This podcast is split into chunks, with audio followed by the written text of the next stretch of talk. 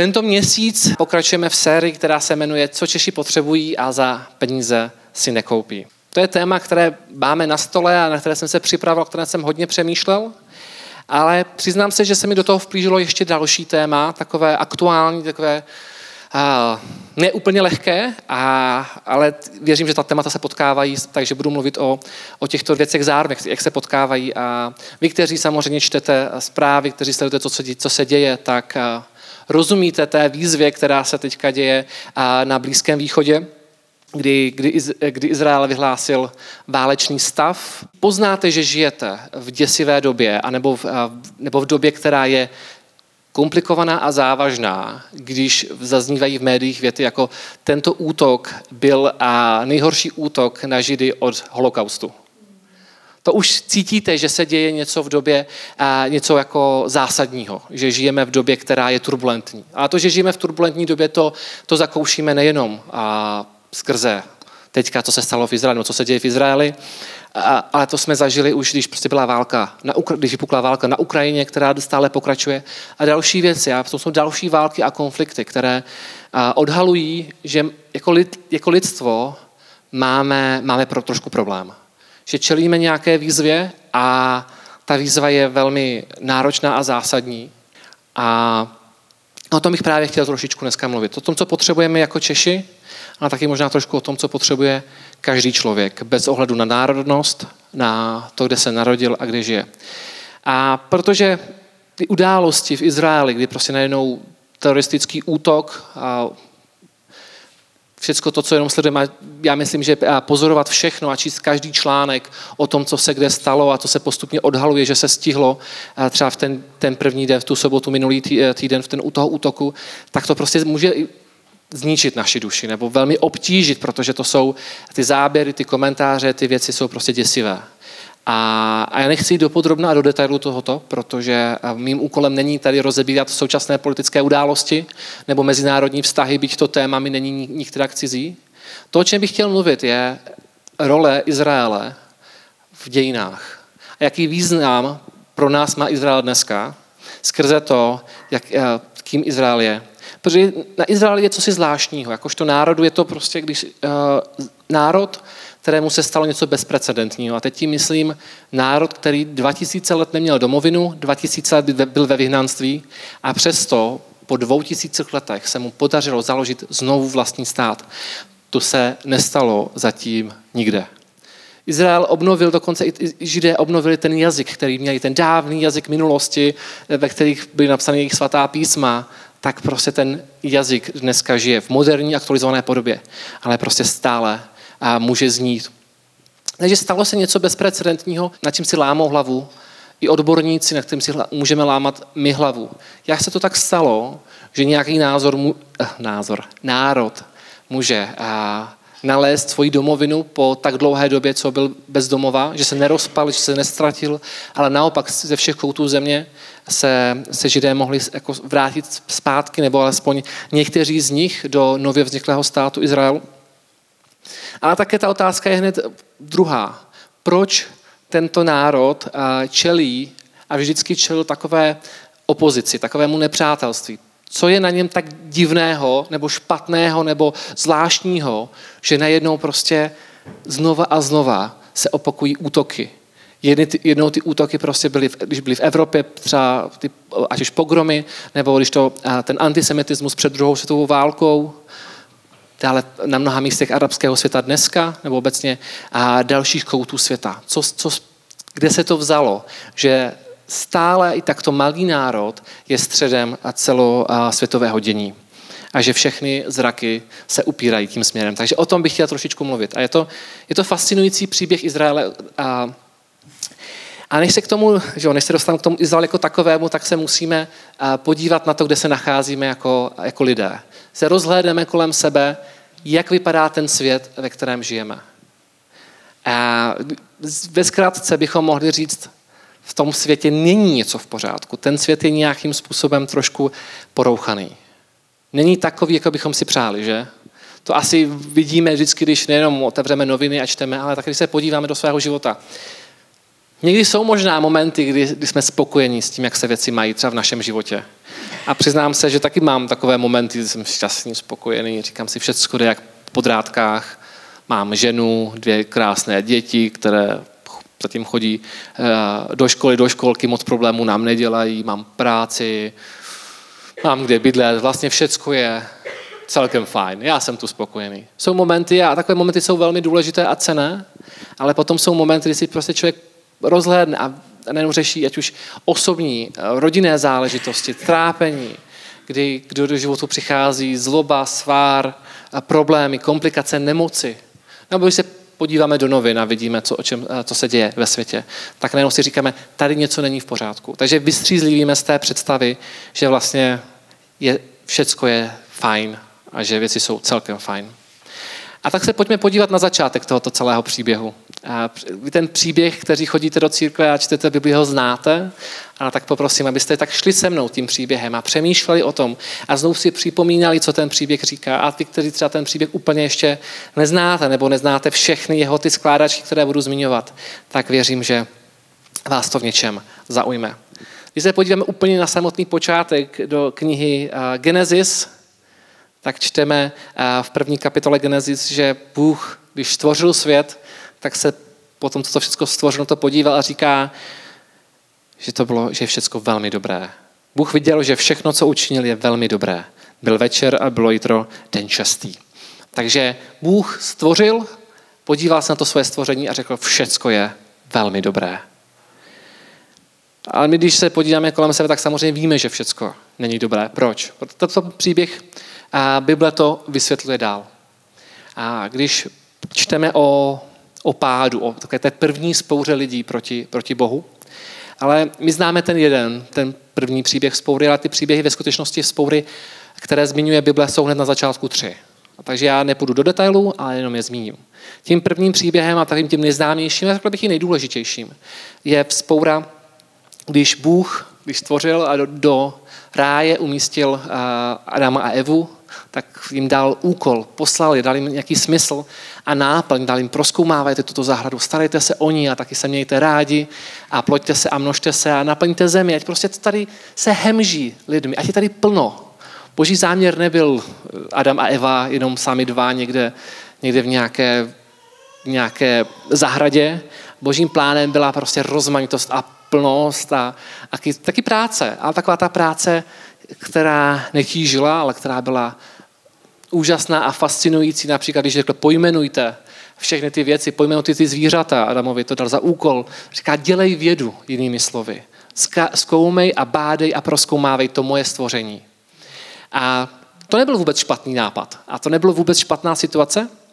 Ale Bůh řekl jednu věc. Tady je strom, dva stromy tam byly. Strom života a strom poznání dobrého a zlého.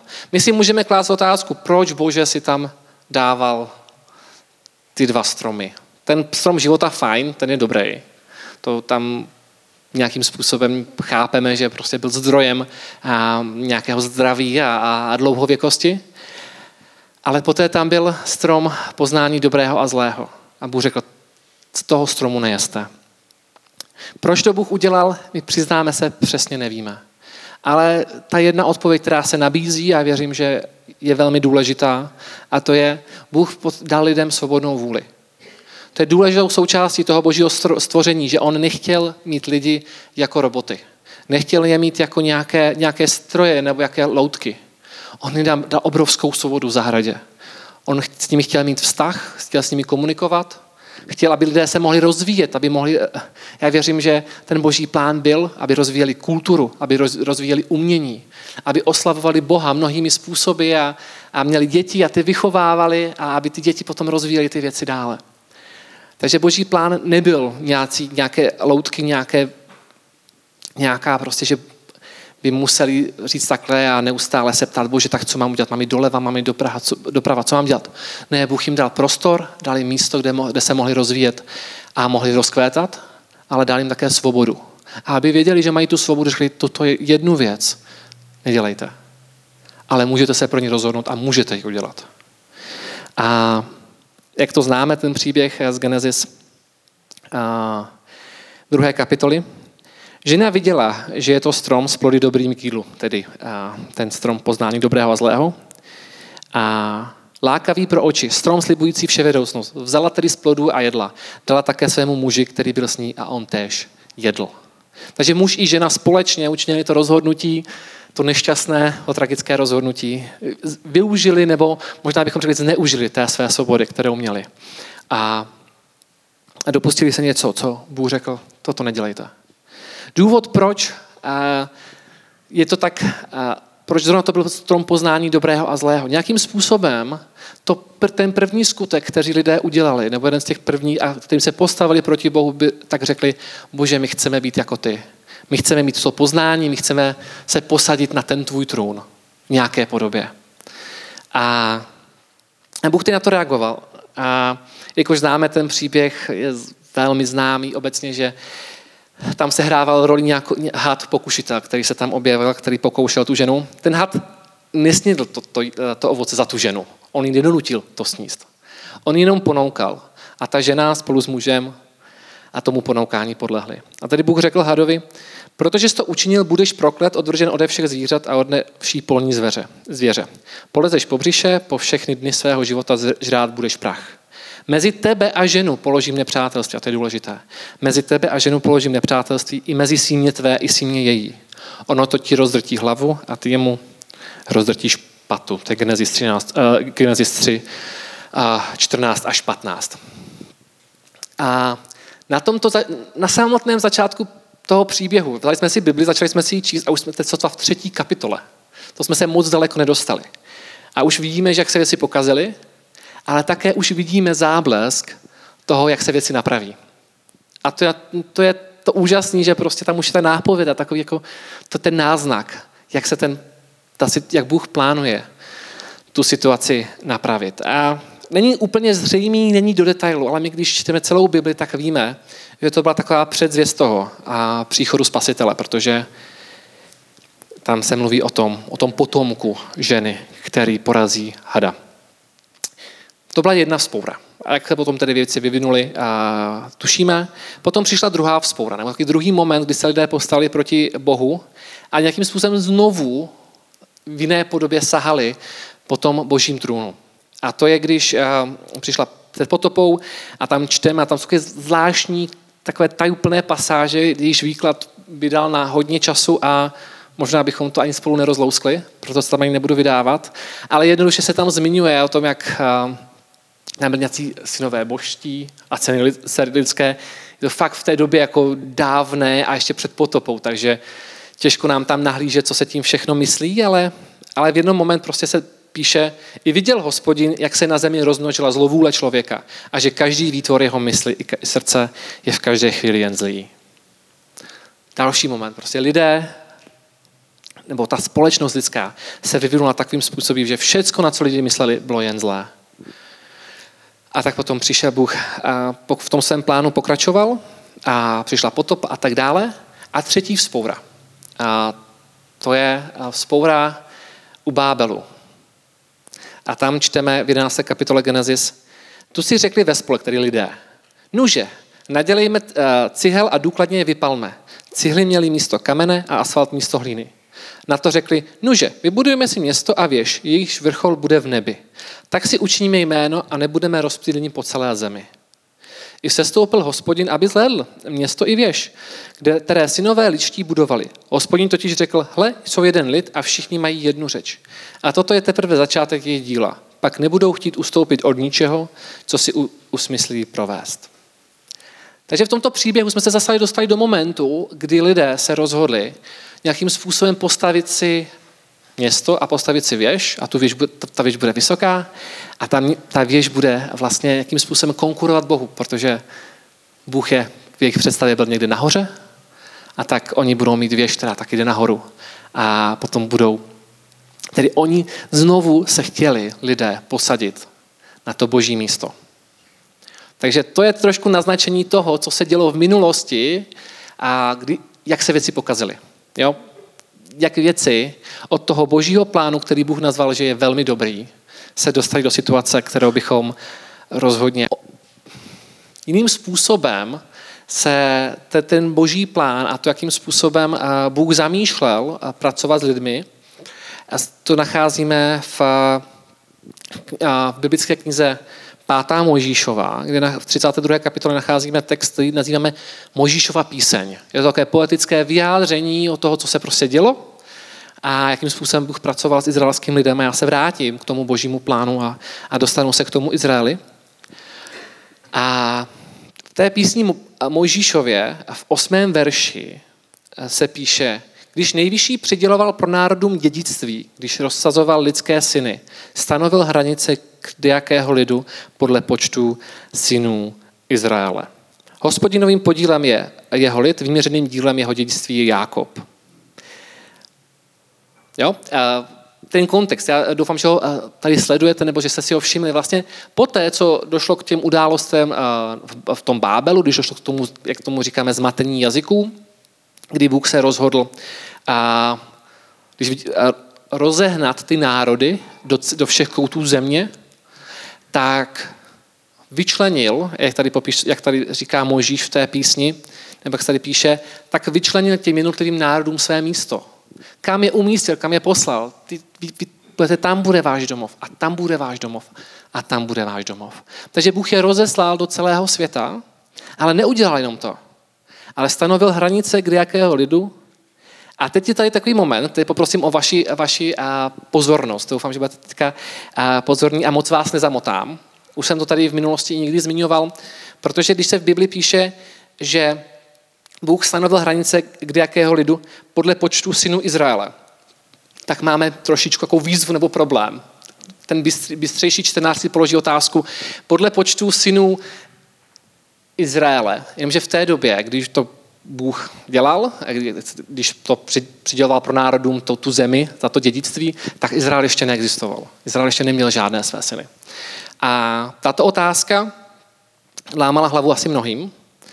A odpověď na toto řešení, nebo odpovědí je to, že ve skutečnosti ty rukopisy, které máme k dispozici, a teď nebudu zabíhat do problematiky rukopisů a to, jak se Bible dostala k nám dneska, že ji čteme v té podobě, kterou ji máme, tak, tak dva z těch proudů, které vlastně jak se nám Bible dochovala, tedy v podobě svědky starého zákona, v podobě kumránských svědků, které byly nalezené v Kumráně až ve 20. století, ale také Septuaginta, což je řecký překlad starého zákona.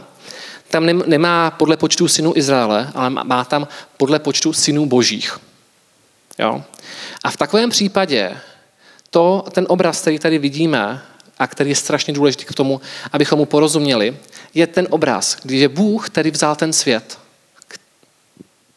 a rozdělil ten svět na národy podle počtu synů božích. tím způsobem, a kdo byli tito synové boží, na to, boží se na to a na to se, jsou různé teorie. Rozhodně si jako nepředstavujte, že Ježíš je syn boží v tom smyslu jako syn s velkým s. Jo, prostě to je ta osoba trojice. Toto jsou jako nějaké, pokud něco to bude, tito synové, tak nějaké duchovní bytosti, nějaké mocnosti. A tedy, že Bůh rozdělil celý ten svět a všechny ty národy dali do zprávy nějakým duchovním bytostem, nějakým andělům si představme. A to je zhruba ten obraz, který bychom měli být v hlavě, když čteme tento text. A potom tedy čteme, že Bůh stanovil hranice k jakého lidu podle počtu synů Izraele, teda podle počtu synů božích, dle kumránských svitků a podle Septuaginty. Hospodín novým podílem je jeho lid, vyměřeným dílem jeho dědictví je Jákob.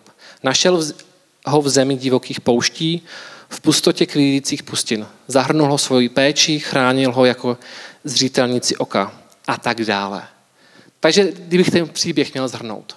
To, co Bůh udělal, je to, že on si vyhlédl jeden národ. V tom světě, který, řekněme, se porouchal, v tom světě, kde se znova a znova lidé rozhodovali dělat si věci po svém a, a odmítnout Boha a odmítnout svého stvořitele, tak Bůh, aby ukázal, že On je skutečně tím stvořitelem, že On je skutečně Bohem nad vším, tak si vybral jeden národ, který v té době ještě ani neexistoval. On si ve skutečnosti vybral jednoho člověka, který ještě ani nebyl národ. My, my známe ty starověké říše, které rostly a padaly. Víme o egyptské říši, víme o, o babylonské říši, víme o asyrské říši, Víme o dalších a dalších, že starších říších, které prostě přišly a byly obrovské a, a vládly, vládly velkým regionům. A v takových dobách Bůh si vyhlédl jednoho člověka. Z nějakého důvodu řekl, a já ukážu na tomto člověku, že já jsem Bohem. A já skrze tohoto jednoho člověka napravím ty problémy, o kterých jsme četli už v tom Genesis té třetí kapitole. Skrze toho jednoho člověka já porazím toho hada. A, takže to je to, co Bůh udělal. Aby ukázal, že On je skutečným Bohem a aby přinesl spásu nám všem, celému světu, aby, mohl, aby zvrátil to, a, ty problémy, které máme už od počátku. Vybral si jednoho člověka. Tím člověkem byl Abraham. Prostě nějaký týpek nikde. Nebo spíš týpek celkem nikde. Jo, možná to byl nějaký pastevec, možná měl nějaký majetek, možná měl nějakou, nějakou rodinu, nějaké služebnictvo a to bylo tak všechno. A Bůh řekl, skrze tebe já přinesu spásu tomuto světu. A takhle ten, ten boží příběh. A Bůh přišel za Abrahamem, Abra, Abra, Abramem tenkrát, a jak se jmenoval, a řekl mu, odejdi ze své země, ze svého rodiště a z domu svého otce do země, kterou ti ukážu. Učiním tě velkým národem, požehnám tě, velké učiním tvé jméno. Staň se požehnáním. Požehnám te, těm, kdo, tě, kdo žehnají tobě, proklejí ty, kdo ti zlořečí. V tobě dojdou požehnání veškeré čeledi země. Takže už s tím přislíbením, za který, kterým Bůh šel za Abrahamem, tak mu říkal, skrze tebe dojdou požehnání veškeré čeledi země.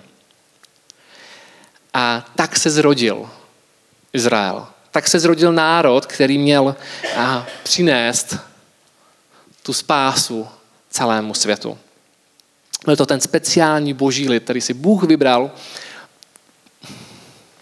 jak tomu dneska říkají děcka, že Bůh trošku možná flexil. Vy, kteří umíte, co jste na školách a učíte, tak to znáte.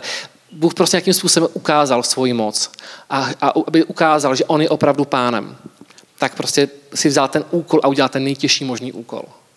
Kdy prostě tím, co všechny ty národy a velmoci prostě rozdál jiným, řekl, já se postarám, já vám ukážu, já jsem Bůh nad všemi bohy.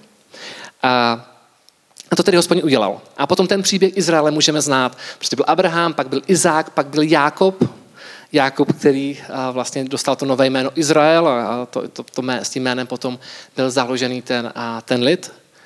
A aby se ten národ mohl narodit, tak, prvního, tak první skončil na několik set let v Egyptě v otroctví. Ten příběh také znáte a nepůjdu do podrobností. Každopádně v tom v čase v Egyptě, důvod proč izraelský nebo proč ta první, ta Abrahamová rodina, ti, ti, ti, ti Izákovi děti, těch 12 bratří, proč skončilo v Egyptě a jejich potomci, bylo, aby se tam utvořil ten národ. Takže do Egypta sešel, sešla jedna velká rodina a z Egypta o několik set let později vychází izraelský národ. A Bůh jim dal místo a řekl, tak bude jedno místo, to jsem vám vyhlídl a to bude pro vás. A tam budete bydlet. A tam se umístíte a tam budete rozkvétat a já vám budu Bohem a vy mi budete lidem a skrze vás přijde požehnání do celého světa. A to místo, které Bůh vybral, je fascinující. Ono není nutně nejvýznamnější. Eh, nebylo to zdrojem místa, kde by se rodili nějaké říše. Nebyla to žádná Mezopotámie, nebyla to žádná úrodná nížina Nilu. Ale přesto to místo bylo velmi specifické, protože se nacházelo jako na tom spojovacím můstku mezi Afrikou a Ázií. Jo, tam, kde dneska je Izrael, to je ten můstek mezi, mezi Afrikou a Ázií, tedy mezi Egyptem, takže na jich jak víme, prostě Izraelci měli Egypt a na sever, na sever měli mocnou asyrskou říši.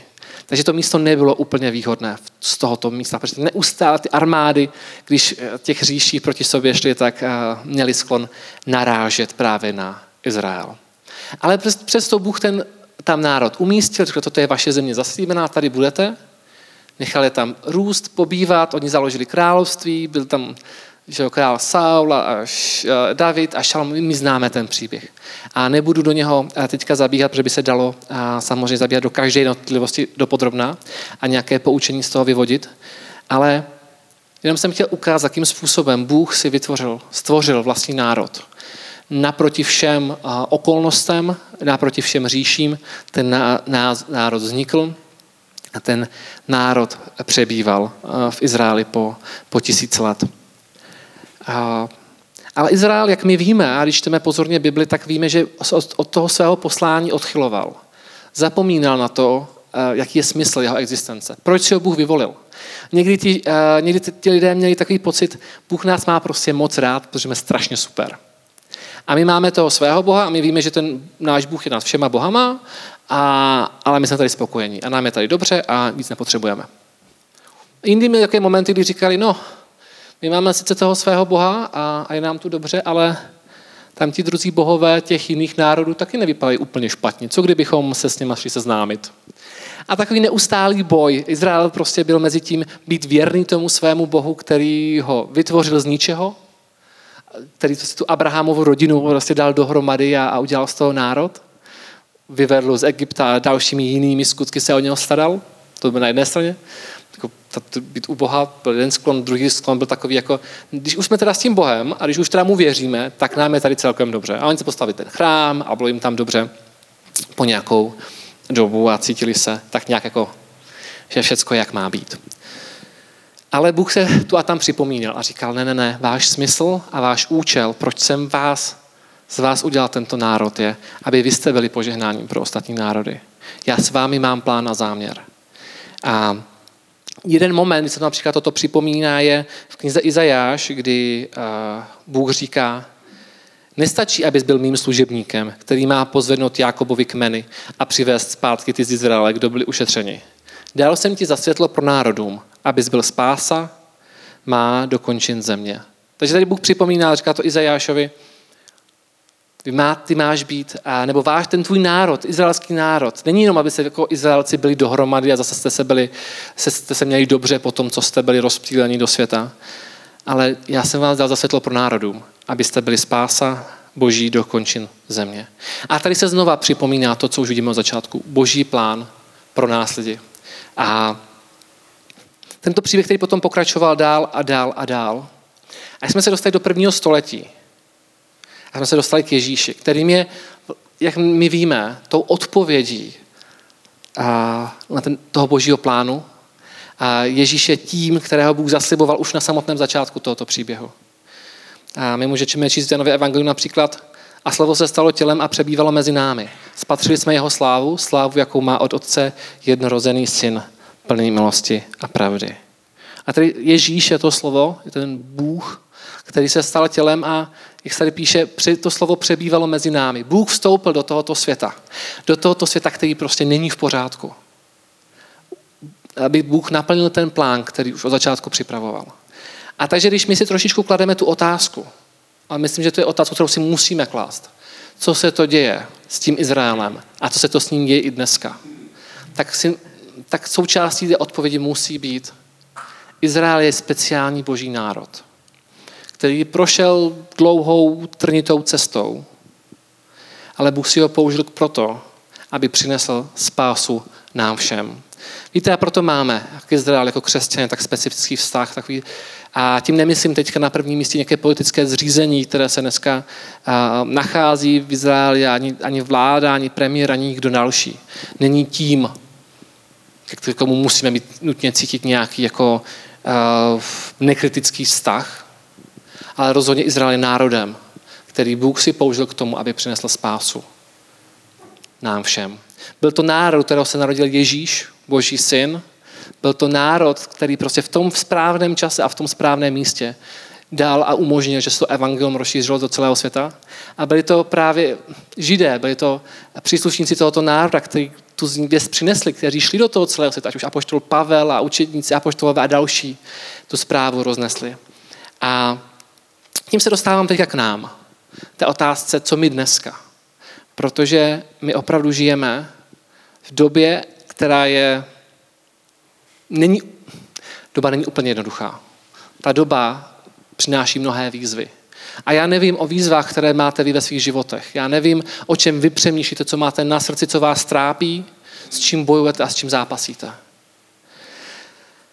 Ale myslím že všichni, když k sobě budeme upřímní a budeme upřímní a k, ok- ke svému okolí, tak si musíme připomenout a připustit, že věci nejsou, jak by měly být. že my něco potřebujeme.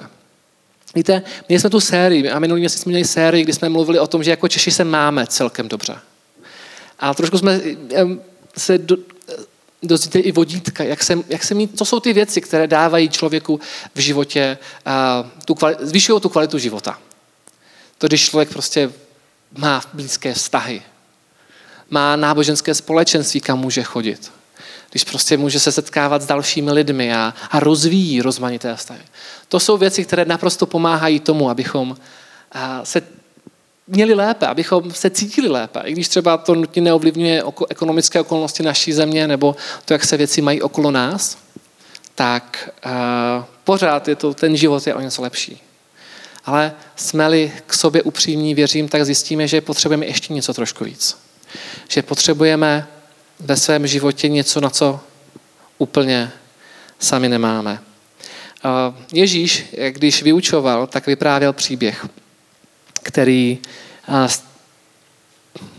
prostě je zásadní a je důležitý. Je to, je to podobenství o dvou mužích, kteří přišli do chrámu, aby se modlili. Dva muži tedy přišli a chtěli přistoupit před Boha hospodina a přednést mu, co, je, co ve svém životě mají. A ti dva by nemohli být od sebe se víc slyšet. Jeden z nich byl farizeus. On se postavil a modlil se. Bože, děkuji ti, že nejsem jako ostatní lidé, vyděrači, nepoctivci, cizložníci, nebo i jako tento celník. Postím se dvakrát za týden a dávám desátky za všechno, co získám. Takže přišel jeden člověk, který se cítil, že je za Bohem, s Bohem dobře, že je všechno, jak má být v jeho životě. Bože, já ti tak strašně děkuju, že, že jsem tak dobrý. Ještě lépe, tak je ten moment, já jsem z toho úplně fascinován, protože to je moment, kdy ten dotyčný vlastně říká, bože, já být na tvojem místě, tak já bych byl za sebou hodně spokojený. Možná, bože, možná, bože, ne, že já děkuju tobě, ale možná ty bys mohl poděkovat mě. Ten člověk prostě přišel za Bohem a měl pocit, že jeho svět je v pořádku. Že jeho vnitřní svět podle něho byl v pořádku. Prostě všecko je, jak má být. Já jsem dobrý, já jsem za Bo- s Bohem za dobře. A víte, co ten člověk, který nemohl nikdy získat? Od Boha. Nic proměnu nějakým způsobem, že by prostě, protože on přichází s plnýma rukama a říká, bože, já už mám v životě, co potřebuju. A kdybys mě dal něco, už to neunesu. Já už nic nepotřebuju, já už mám všechno, co, co mám. A někdy se tak možná cítíme, a někdy se tak možná lidé cítí. A teď nemyslím jenom křesťany nebo, nebo židy, ale myslím obecně, třeba řekněme Čechy. Někdy mají prostě pocit, že vlastně jejich život je v pořádku. Jak má být a jsou spokojeni jsou třeba pracovití, chodí do práce, vydělávají třeba i pěkné peníze a říkají si prostě ti chudí, kteří jsou, to jsou, to jsou ty nemač, nemakačenka, oni prostě se nesnaží, kdyby se snažili jak já, tak jsou bohatí jak já. A nebo prostě, když se podívají, že si moje rodina je fajn, moje rodina, manželka, děti, všechno v pohodě. Ti ostatní, co mají problémy v rodinách a přiznávají se, že to úplně nejde, nebo někdy se rodiny rozpadají, tak si říkají, ha, ty by se snažili jak já, kdyby měli tu správnou metodu jak já tak by to děti vychovali tak správně.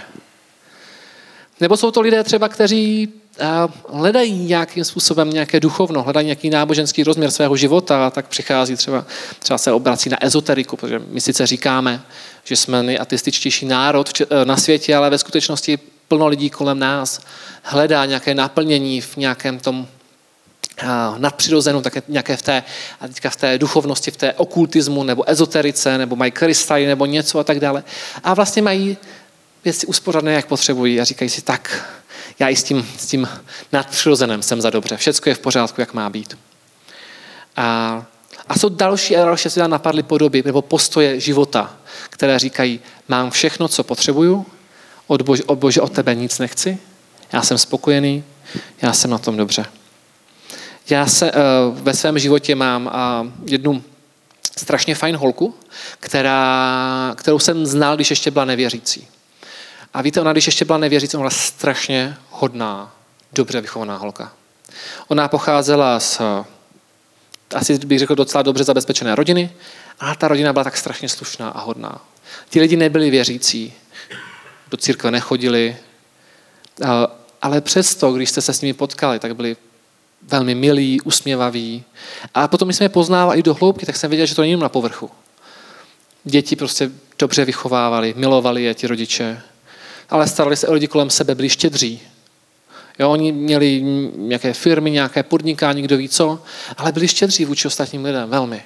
A já jsem se od nich učil, co to znamená být štědrý. Já, který jsem si myslel, že jsem křesťan a že bych, který já měl být tím vzorem štědrosti oproti těm všem ostatním sobcům, oni byli štědří a, a, byli obrovským vzorem. A protože si říká, potřebovali by vůbec oni Boha? K čemu by jim ten Bůh byl? Teď oni už žijí slušný, vychovaný, spořádaný život, jsou produktivní členy společnosti. Díky jejich podnikavosti i jiní lidi mají práci a můžou uživit svoje rodiny. Potřebují oni vůbec Boha? A vrátíme se k tomu příběhu zpátky, který Ježíš vyprávěl. Víte, ten druhý člověk, který byl v tom chrámu, byl celník. Ten celník taky přišel za Bohem. Taky prostě potřeboval, hledal něco ve svém životě, ale on se styděl přejít dopředu do chrámu. On tam povstával a možná nechtěl, aby se někdo všimnul. Neměl odvahu přijít kam blíž, do nějaké přední řady si sednout a posedět tam a, a poklábosit s Bohem, jak je dobrý. Ne, ten člověk prostě stál vzadu a strašně se styděl. A, a jeho modlitba byla úplně jiná než toho a farizea toho náboženského člověka, který byl přesvědčený, že s Bohem byl dobře. Protože celník v té době jako vnímán jako kolaborant, jako zrádce, jako někdo, kdo je špinavý, s kým se slušní židé nebaví. A on říká, on se byl do prsou, takhle, ještě takhle, stál vzadu, neodvážil se ani, ani oči k nebi pozvednout. Byl se na prsou a říkal, bože, slituj se nade mnou hříšným. To byla jeho modlitba. Bože, miluj se nade mnou hříšným. On neměl pocit, že něco Bohu přináší a říká, bože, toto jsem pro tebe udělal z vlastní síly, o tom jsem se posnažil, tím jsem si zasloužil tvoji přízeň. Jsem strašně rád, jak, jak to se mnou vyvedl. On říká, bože, prostě já nemám naději, nemám šanci, nemám šanci na nic. Prostě jsem a vím, že můj život není v pořádku. Můj život není, jak by mohl být. A všichni mi to dokonce dávají najevo. A já si ani nepřipadám, že bych mohl přijít za tebou, že bych mohl přistoupit do té přítomnosti, že bych nějakým způsobem se mohl pokusit od tebe něco získat. Jenom říkám, smiluj se nade mnou. A potom Ježíš po té, co vyprávěl tento příběh, toto podobenství, tak se obrátil na své učedníky a říká, kdo si myslíte, že bude ospravedlněný? Kdo si myslíte, že našel u Boha odpověď? na ten svůj život. Pravím vám, že ten celník se vrátil ospravedlněn do svého domu a ne farizeus. A to mi říká, neboť každý, kdo se povyšuje, bude ponížen a kdo se ponižuje, bude povýšen. To, co tím Ježíš vlastně říká tímto příběhem, je říká, vlastně klade otázku, s čím, jinými slovy, přicházíme k Bohu. A co si myslíme, že Bohu můžeme přinést. Co mu Bohu můžeme dát a co si myslíme, že si, u čeho si můžeme zasloužit boží přízeň. Já si myslím, že v nějaké podobě všichni lidé hledají odpověď pro svůj život. Hledají smysl života a hledají také nějakým způsobem tu odpověď na otázku, jak být za dobře s Bohem. Protože my jsme takhle byli stvořeni. My jsme byli stvořeni od počátku k tomu, abychom byli s Bohem. Ten příběh v tom ráji byl o tom, že Bůh stvořil nás lidi se všema našima schopnostma, znalostma, tužbama, se všemi přáními k tomu, abychom měli s Bohem vztah. A lidský hřích, ta lidská touha se posadit na ten, tvůj, na ten svůj trůn, nebo obsadit ten boží trůn ve svém životě sami sebou, tak, ten, tak a, způsobilo, že už tam prostě nebylo pro Boha místo v našich životech. A nejenom jsme říkali, my už máme všechno, co potřebujeme od Boha. A ale my jsme byli stvořeni k tomu, abychom, abychom se setkali s Bohem, abychom byli s Bohem. Abychom byli za dobře s Bohem. A věřím, že tedy každému nás nějakým způsobem Bůh chybí a chceme ho. A ta otázka potom, kterou nám Bůh pokládá, pokládá to každému člověku. S čím přicházíš ke mně? máš pocit, že máš prostě plné ruce a že jsi tak dobrý, že už nic pro tebe nemohu dát. A nebo přicházíš s tím, že říkáš, Bože, smiluj se. A Bůh zakončil ten příběh spásy tím, že se, jak se stoupil na zem a zemřel na kříži. Bůh byl ochoten se obětovat pro nás a vstoupil do světa bolesti, do světa válek, do světa utrpení. Do světa, kde se dějí takové věci, že se podřezávají hlavy malým dětičkám, kde lidé válčí, kde bojují, nebo kde jsou lidi v nejistotách, protože vidí ty války kolem sebe. Třeba jsou rádi, tak dobře, super, kolem mě válka není. Ale přesto potřebují odpověď, protože co nebylo, to může být a kdykoliv válka může přijít sem k nám. A nebo máme války ve svých životech. Možná nejsou tak násilné, nebo se nezdají na první pohled násilné, ale my potřebujeme odpověď na tyto věci, protože my tu odpověď nemáme. Jinou, než že přijdeme za Bohem a řekneme, Bože, smiluj se, smiluj se nad námi. A Bůh proto všechno udělal. Dal svého syna, ten syn zemřel na kříži, aby zaplatil za naše hříchy. A teď ta otázka je, jak my na to zareagujeme. A tedy ten příběh těch dvou, celníka a farizea, mě na jednu stranu fascinuje, povzbuzuje, že stačí tak málo. Přijít za Bohem a říct, Bože, smiluj se. Zároveň ale také mě děsí ten příběh, protože si někdy připadám jak ten farizeus. Víte, já pracuji v církvi tady v Kolíně, sloužím ve sboru, dávám peníze do sbírky, čtu si Bibli někdy, modlím se někdy. Bože, ty bys byl, měl být se mnou spokojený. Někdy, někdy. Přesně tak, někdy bys se mnou měl být spokojený. Ne, naprosto v pořádku, to se nabízelo, jedně to samotného nenapadlo. Takže ta výzva je velmi osobní pro mě. Ale věřím, že ta výzva je osobní velmi pro každého z nás. My, kteří si myslíme, že Boha známe, protože jsme se setkali s Ježíšem, pohlédli jsme na ten kříž a řekli jsme si, tak pane, já ti věřím, já ti důvěřuju, že jsi Bohem a že ty jsi zaplatil tu cenu, kterou bylo třeba a v tobě tedy mám odpověď, tak věřím, že prostě, tak víme, že jsme dostali k tomu božímu smilování. Že Bůh se slitoval nad námi hříšnými. Ale možná, možná jste tu někteří, kteří to ještě nemáte vyjasněné. Teď si kladete otázku, bože, jaký je můj vztah s tebou? Jsem ten, který přichází a říká si, bože, já už mám náruč plnou, že už od tebe nic nepotřebuju.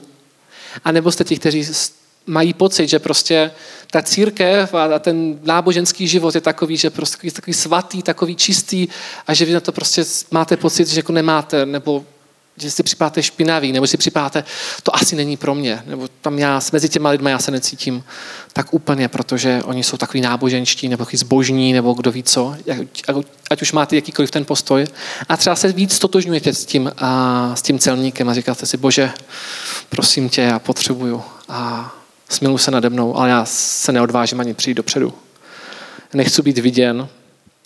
Tak Ježíšova slova tady říkají prostě, a ten závěr je, kdo odešel domů ospravedlněn. Ten náboženský člověk, který dělá plno rituálů a věcí a všechno měl pocit, že dělá správně, nebo ten, který upřímně se postavil před Boha a řekl, víš co, já potřebuji pomoc. A věřím, že ta boží pomoc je tady pro každého z nás, ať už jsme v jakékoliv fázi svého života a v jakékoliv fázi svého duchovního života. A, a ta odpověď není daleko. A také tady ještě jedna věc, kterou, kterou bych chtěl zmínit, které se, kterou, kterou se vracím na začátek o to, o čem jsem mluvil, tomu izraelskému národu. A poštol Pavel v listu Římanům napsal toho relativně dost, ale ta, a plno těch věcí jsou výzvou pro, pro odborníky teologie, ale pro každého z nás, o to čteme. Ale od této pasáži, kterou teďka budu číst, jeden známý vykladatel, vykladač Bible říká, já si myslím, že to je nejobtížnější pasáž v celém listu Římanům. Já nevím, co s ní. Tam se píše v 11. kapitole, Abyste nespolehali na svou vlastní moudrost, chtěl bych, bratři, abyste věděli o, to, o tomto tajemství. Část Izraele propadla zatvrzení, avšak jen do té doby, pokud nevíde plný počet pohadů. Pokud bude spasen všechen Izrael, jak je psáno, přijde ze Siona vysvoboditel, odvrátí od Jákoba bezbožnost. A poštol Pavel, který byl židem, který znal ten celý ten příběh Izraele, znal ho mnohem lépe než, lépe než my, tak si kladl tu otázku, jaká je role vztah toho božího zaslíbení pro ten boží zaslíbený lid, pro Izrael a jak pro ty pohany. A my, kteří jsme etnicky nežidé, tedy pohané, a přijeli jsme to dědictví. K nám se rozšířila ta boží milost skrze izraelský národ, skrze apoštoly, skrze, kteří přišli a přinesli tu zvěst o Ježíši. A tak my se teďka těšíme a radujeme a církev je po celém světě. Prostě celý svět je plný pohánů, kteří uctívají Boha. Ale potom otázka, co s tím Izraelem? Jaký Bůh má s tím záměr? A když se dějí takové ty, tyto momenty, kdy prostě přichází válka do Izraele, kdy, kdy židé jsou nejenom v Izraeli, ale po celém světě znova a znova a opakovaně nenávidění, odmítání. A my si klademe otázku, bože, odkud to přichází? Proč tento národ prostě nenašel pokoj mezi ostatními národy? Proč ta zloba se neustále vrací po těch napřížemi staletími? Tak odpověď my úplně nevíme, co a proč se děje. Ale já věřím zaslíbení toho, že prostě Bůh to s tím národem pořád myslí velmi vážně a má pro něho připravené ještě dneska něco, co jsme ještě neviděli. A tak bych chtěl teďka na závěr dvě věci. Abychom se modlili za Izrael, Bible nás tomu vyzývá na mnoha místech, abychom se modlili za pokoj, i když nějakým způsobem tušíme, že trvalý pokoj pro Izrael prostě na této zemi není, protože celý svět, který, který, ten svět, který nenávidí Boha, tak nenávidí i ten lid, který přišlo spásat, ten jeden národ, který na začátku nebyl ani národem, byl to jeden člověk, jediný člověk, který prostě odpověděl vírou na Bohu. Takže pojďme se modlit za Izrael, za pokoj pro tento národ a i za tuto současnou situaci, aby Bůh ochraňoval nevinné, aby ochraňoval nevinné na obou stranách, aby ochraňoval civilisty na obou stranách tohoto konfliktu. A potom mám ještě takovou jednu zvláštní perličku na závěr. Pane, tak my, my přicházíme do tvé přítomnosti a ten tvůj příběh, ty dějiny spásy, jak o nich vyučuješ ve svém slově, je dlouhý, přichází napříč tisíciletími, ale přesto ty si ten svůj záměr na počátku, který si stanovil už, už, už prostě v Genesis, tak ty si ten svůj záměr naplnil. Ty si dal svého syna, který za nás zemřel a přinesl tak spásu všem lidem a učinil si to skrze izraelský národ to bylo to místo a ten čas, který ty si vyvolila, tak tě prosíme za to, aby tak dneska ten národ, který nenachází na tomto světě úplně tolik pokoje a místa, jak bychom si přáli, jak oni by si přáli. Konečně být v klidu a, a, a mít svůj stát a, a nemuset se s někým, někým válčit, pane, tak neděje se to. A tak já tě chci prosit za tento konflikt, který teďka v Izraeli probíhá, aby ty si ochraňoval svůj lid, aby ty si ochraňoval Židy, aby ty si ochraňoval křesťany, ale také, aby si ochraňoval prostě, aby si ochraňoval civilisty na obou stranách, pane. A v tom konfliktu jsou chyceni lidé na obou stranách té válečné zóny, kteří nebojují, kteří neválčí, kteří nezabíjejí a kteří tak nenašli pokoj pro svůj život. A tak já tě prosím o nadpřirozenou ochranu, o to, aby ty si tam dělal, aby ty si konal své dílo, aby opravdu ten konflikt mohl skončit, aby lidé už nemuseli umírat, ale také, aby mohl zavládnout klid a mír, alespoň na nějakou dlouhou, dlouhou dobu, pane. Tak do týrku to dáváme, modlíme se a nechceme zapomínat na Izrael, nechceme zapomínat na tvůj národ, z kterého k nám přišla ta spása, ale také nechceme zapomínat na žádné tvoje děti, ať už jsou kdekoliv na světě, v jakémkoliv konfliktu. Amen.